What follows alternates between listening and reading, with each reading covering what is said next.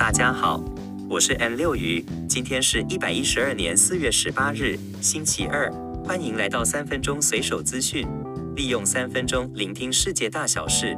本次关键新闻如下：第一则，中国对台进行大规模军事演习。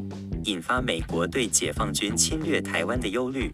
美国智库新美国安全中心举行台海战争兵棋推演，讨论二零二七年台湾领导人宣布独立后，解放军发动侵台战争的情况。CNAS 还将讨论中国可能使用核子武器的可能性及因应之道。第二则，朝鲜最高领导人金正恩带女儿视察国家宇宙开发局，并指示发射侦察卫星一号。因应对美国和韩国的军事威胁，进而强化朝鲜的军事威慑力，预计最快在四月发射卫星。第三则，外媒报道指出，中国的军事实力在近年来不断的增强，特别是在爆炸性火力方面，已足以对美国造成威胁。中方拥有先进的武器系统和技术，包括高超音速导弹、火箭炮、无人机和激光武器等等。而解放军还研发了新型炸药“中国虎二十号”，威力仅次于核弹，可作为导弹推进剂使用，提高武器的效率。第四则，七大工业国集团 G7 的各国外交长在会议发表联合声明，包括俄乌冲突、中国、朝鲜、伊朗、阿富汗、缅甸和何裁军等。声明强烈谴责俄罗斯入侵乌克兰，要求其立刻无条件撤军。还重申维护台海和平与稳定的重要性，反对任何企图以武力单方面改变现状的国家。另声明对中国的东海、南海、新疆、西藏及香港问题表示关注，并要求中国提高核武器的透明度，供外界了解。中国外交部发言人表示强烈不满和坚决反对此次会议针对中国的议题，并已向日本方面提出严正交涉。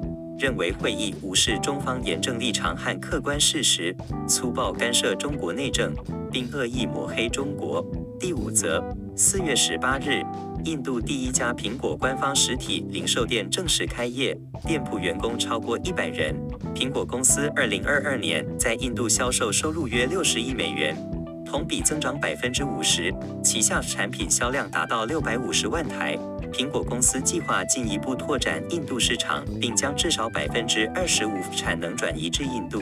印度是全球第二大智慧手机市场，苹果在印度的市场份额目前仅百分之六。最后，有关韩国茧居族的现象，在日常的生活中，我们有很多人是社恐的，什么意思呢？我们大概有社交恐惧症，我们在熟人和生人面前完全是两种不同的人。有人经常总结自己说。我在熟人面前绝对是非常活泼的，什么话题都能聊，但接触到陌生人，马上就变成了个极度内向者，连多看人家一眼都不愿意。很多人的生活非常单一，工作家庭两点一线，偶尔出去吃个饭，能够接触到朋友的机会非常少，更无意愿认识新朋友。我们真得给各位好朋友提个醒，最好能够以开放的心态去拥抱这个社会，减少社恐。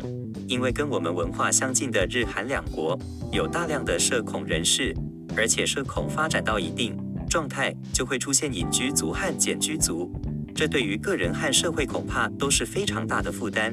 什么叫隐居族呢？在韩国是这么定义的：如果你在半年以上几乎不出门，又没有任何的社交活动，你就被定义为隐居族。随着疫情的影响，韩国的失业率大大的提升了。与世隔绝的年轻隐居族群体日渐扩大。最新统计，韩国年轻一代的隐居族已经超过五十万人。以上是今天三分钟新闻，简短时间了解天下事。我是 N 六鱼，每周二、四、六为您更新节目。祝大家顺心，我们下集再见，拜。